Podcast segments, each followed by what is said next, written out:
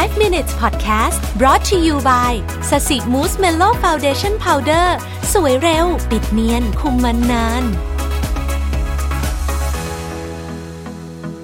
สวัสดีครับ 5 minutes podcast นะครับคุณอยู่กับรวิศ หาญอุตสาหะครับ เรายังคงเอาบทบางส่วนจากหนังสือมาคุยกันต่อนะฮะต้องบอกก่อนว่านี่เหมือน personal journal ของผมเลยนะ5 minutes ช่วงนี้ เพราะฉะนั้นก็อาจจะเวิ่นเว้อสักเล็กน้อยต้องขออภัย ผู้ฟังด้วยนะฮะผมเอาเอ่อเรื่องราวเนี่ยมาจากหนังสือเล่มเพราะเป็นวัยรุ่นจึงเจ็บปวดเนี่ยแล้วก็มานั่งวิเคราะห์กันทีละบทเลยทีเดียวเพราะผมรู้สึกว่ามันตรงกับอะไรหลาย ๆ อย่างที่ผมกำลังตามหาอยู่ในช่วงนี้มาก ไม่ใช่อยากจะกลับไปเป็นวัยรุ่นนะแต่พยายามจะคลายปมบางอย่างของตัวเองนะครับ บทนี้มีชื่อว่าจงไล่ตามความปรารถนาของคุณไปนะฮะพูดถึงคือผู้เขียนเนี่ยเขาพูดถึงอาจารย์นะฮะซึ่งเเพิ่งเรียนจบปริญญาเอกมาเมื่อหนึ่งปีก่อน เข้าทำงานเป็นอาจารย์อัตราจ้างรายชั่วโมงให้แก่มหาวิทยาลัยต่างๆ ขณะนั้นเขาได้รับเชิญไปทำงานที่สถาบันวิจัยของบริษัทชื่อดังแห่งหนึ่ง เงินเดือนที่ให้ก็ถือว่าสูงพอสมควร แต่เนื่องจากเขามีความฝันที่จะเป็นอาจารย์มหาวิทยาลัย จึงลังเลว่าจะตัดสินใจอย่างไรดี ผมอยากพอสตรงนี้ไว้นิดหนึ่งแล้วให้ทุกท่านลองคิดตามกัน มีหลายครั้งมากไหมครับในชีวิตของเราที่เราจะต้องตัดสินใจกับเรื่องอะไรแบบนี้นะฮะกระบวนการในการตัดสินใจเนี่ยไม่เคยมีใครสอนเนาะว่าต้องทำยังไงเรื่องแบบเนี้ยนะฮะบางทีเนี่ยเราแอบรู้สึกว่าเราคิดผิดเหมือนกัน หลายครั้งเราก็รู้สึกว่าเราคิดถูกนะแต่หลายครั้งก็รู้สึกว่าเราคิดผิดนะครับอะฝาก question mark ตรงนี้ไว้ก่อน เล่าต่อ อาชีพอาจารย์อัตราจ้างสำหรับประเทศเกาหลีใต้เป็นหนึ่งในอาชีพที่ได้รับค่าตอบแทนน้อยที่สุด จึงไม่น่าแปลกใจหากได้ยินข่าวอาจารย์อัตราจ้างฆ่าตัวตายบ่อยๆ ผมซึ่งเคยเป็นอาจารย์อัตราจ้างอยู่เกือบ 2 ปี เข้าใจสถานการณ์ที่บีบคั้นนั้นเป็นอย่างดี ในหนึ่งเทอมหากมีสอน 3 วิชาจะได้รับค่าตอบแทนประมาณ1ล้าน2แสนวอน ซึ่งเป็นเงินประมาณ 36,000 บาทเท่านั้นเอง ในช่วงปิดเทอมมหาวิทยาลัยไม่มีการเรียนการสอน จึงไม่มีรายได้ใด ๆ จุนเจือ ไม่สามารถใช้สิทธิประกันสังคมได้ อีกทั้งยังต้องดูแลการจัด งานเบตเตเล็ดให้ภาควิชาและอาจารย์ท่านอื่น ๆด้วย แม้ว่าปัจจุบันนี้จะมีการปรับค่าตอบแทนและสวัสดิการของอาจารย์ผู้ช่วยสอนและอาจารย์ที่จบด็อกเตอร์ให้สูงขึ้น แต่ก็ถือว่าเป็นอัตราที่เงินที่ต่ำมาก เมื่อเทียบกับความสามารถของคนคนหนึ่งที่ลงทุนทั้งเงิน และเวลาเพื่อศึกษาระดับปริญญาเอก นอกจากค่าตอบแทนที่ต่ำแล้ว โอกาสที่จะได้เป็นอาจารย์ประจำมหาวิทยาลัยนั้นยังมีน้อยมาก นักเรียนแพทย์ที่ฝึกงานที่โรงพยาบาล หรือนักเรียนกฎหมายที่ทำงานที่ศาล อาจได้รับค่าตอบแทนที่น้อยพอกัน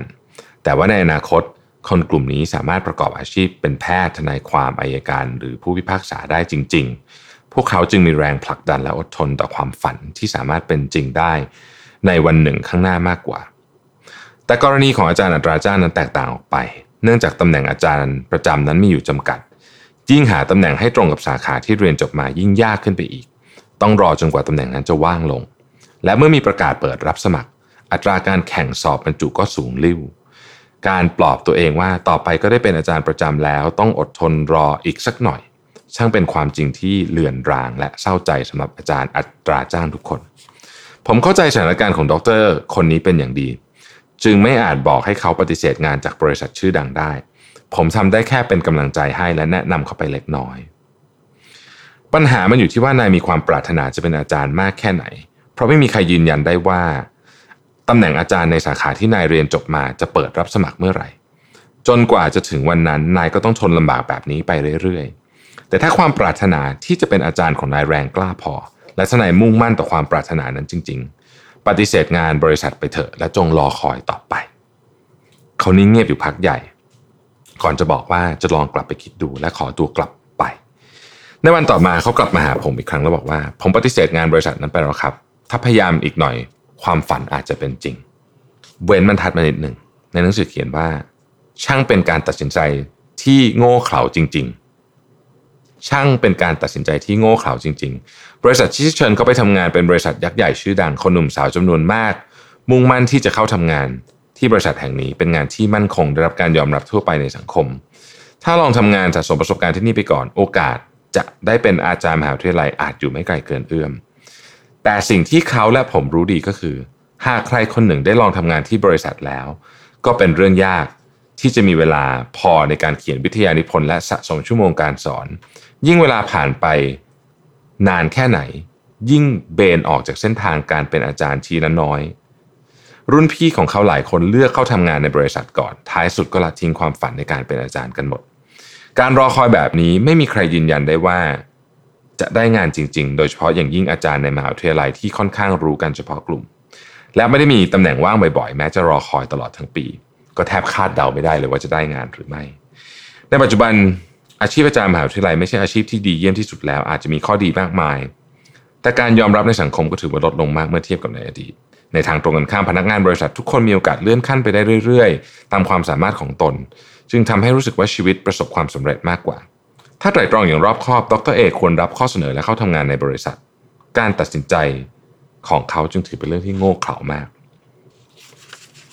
เหตุผลที่เขาตัดสินใจเช่นนี้มีประการเดียว คือความปรารถนาที่จะสอนเด็กรุ่นใหม่ในมหาวิทยาลัย ช่วงเวลาที่เรียนปริญญาเอกเขาได้ลองทำงานเป็นอาจารย์ผู้ช่วย แม้จะรู้แล้วว่าอาชีพอาจารย์มหาวิทยาลัยไม่ได้น่าประทับใจอย่างที่คิดไว้ แต่การได้ยืนอยู่หน้าห้องเรียน ถ่ายทอดความรู้ที่ตนเองมีให้แก่ผู้อื่น มันคือความปราบปลื้มใจที่งานอื่นเทียบไม่ได้ เขาจึงตัดสินใจทำตามความปรารถนาที่โง่เขลานั้น ความปรารถนาของใครคนใดคนหนึ่ง อาจใช่ไม่ใช่บรรทัดฐานของโลก แต่เป็นสิ่งที่สร้างคุณค่าความภูมิใจและความท้าทาย ให้ชีวิตตัวเองดำรงอยู่ได้ คนที่ตัดสินใจอย่างโง่เขลาที่จะเป็นและทำในสิ่งที่ยากลำบากในวันนี้ ไม่แน่ว่าวันหนึ่งเขาอาจจะประสบความสำเร็จเหนือใครก็ได้ เพราะการตัดสินใจอย่างรอบคอบด้วยเหตุและผล แต่ไม่อาจยืนยันได้อย่างแน่ชัดว่าท้ายที่สุดผลลัพธ์ที่ดีที่สุด จะเกิดขึ้นกับเรา นั่นเป็นก็เพราะว่าทุกอย่างในชีวิตนั้นขึ้นอยู่กับแรงปรารถนาของเราเอง หลังจากทำงานเป็นอาจารย์มหาวิทยาลัยเท่าที่ผมสังเกต เห็นการเลือกคณะ และวิชาเอกของนักเรียนจะขึ้นอยู่กับความนิยมในขณะนั้น หากช่วงใดตัวอาชีพที่นิยม เช่น นักบินนะฮะคณะที่เกี่ยวข้องกับการบินก็จะรับความนิยมอย่างท่วมทน้น ช่วงใดอาชีพอื่นที่ได้ได้รับความนิยมมากกว่า เช่น ปริโตเลียมสมมตินะฮะอย่างคณะวิศวะผมเนี่ยปริโตเลียมมีช่วงหนึ่งนิยม คณะนั้นคนก็จะเลือกเยอะนะฮะผมไม่แย้งว่าอาชีพต่างๆ มีส่วนดีและไม่ดีแตกต่างกันไป แต่ถ้าเราเลือกเรียนเพียงเพราะนึกถึงความมั่นคงและรายได้ที่สูง หรือเป็นเพราะอาชีพที่ทุกคนชื่นชม แต่ไม่ได้ใช้ความปรารถนาที่แท้จริงของตัวเอง ก็ถือว่าชีวิตที่ต้องดำรงอยู่ด้วยอาชีพนี้ช่างไร้ค่าและว่างเปล่าเหลือเกิน เราต้องมีชีวิตอยู่เพื่ออนาคตความฝันและ passion นะครับ passion เป็นศัพท์ภาษาอังกฤษของคำว่าปรารถนา มีรากศัพท์มาจากคำว่า pasio p a s s i o ซึ่งมีความหมายว่าทุกทรมาน ความทุกข์ทรมานจากแรงปรารถนาจะเกิดขึ้นในยามที่เราต้องตัดใจทอดทิ้งความฝันแสนหวานที่รออยู่เบื้องหน้า สตีฟ จ็อบส์เนี่ยนะครับ เคยพูดไว้นะบอกว่าผมไม่ได้ทำงานเพราะปรารถนาเงิน แต่ปรารถนาที่จะทำงาน มันทำให้ผมหาเงินได้ มากมายตั้งหาก ผมคิดว่าบทนี้เนี่ยไม่มีอะไรถูกผิด ท่านฟังแล้วอาจจะไม่เห็นด้วยเลยก็ได้ แต่ผมในช่วงเวลาแห่งความสับสนช่วงนี้ในหลาย ๆ เรื่องเนี่ย ผมค้นพบว่าบางทีเนี่ย สิ่งที่จะตอบเราคำถามเราได้มากที่สุด ไม่ใช่การปรึกษาคนอื่น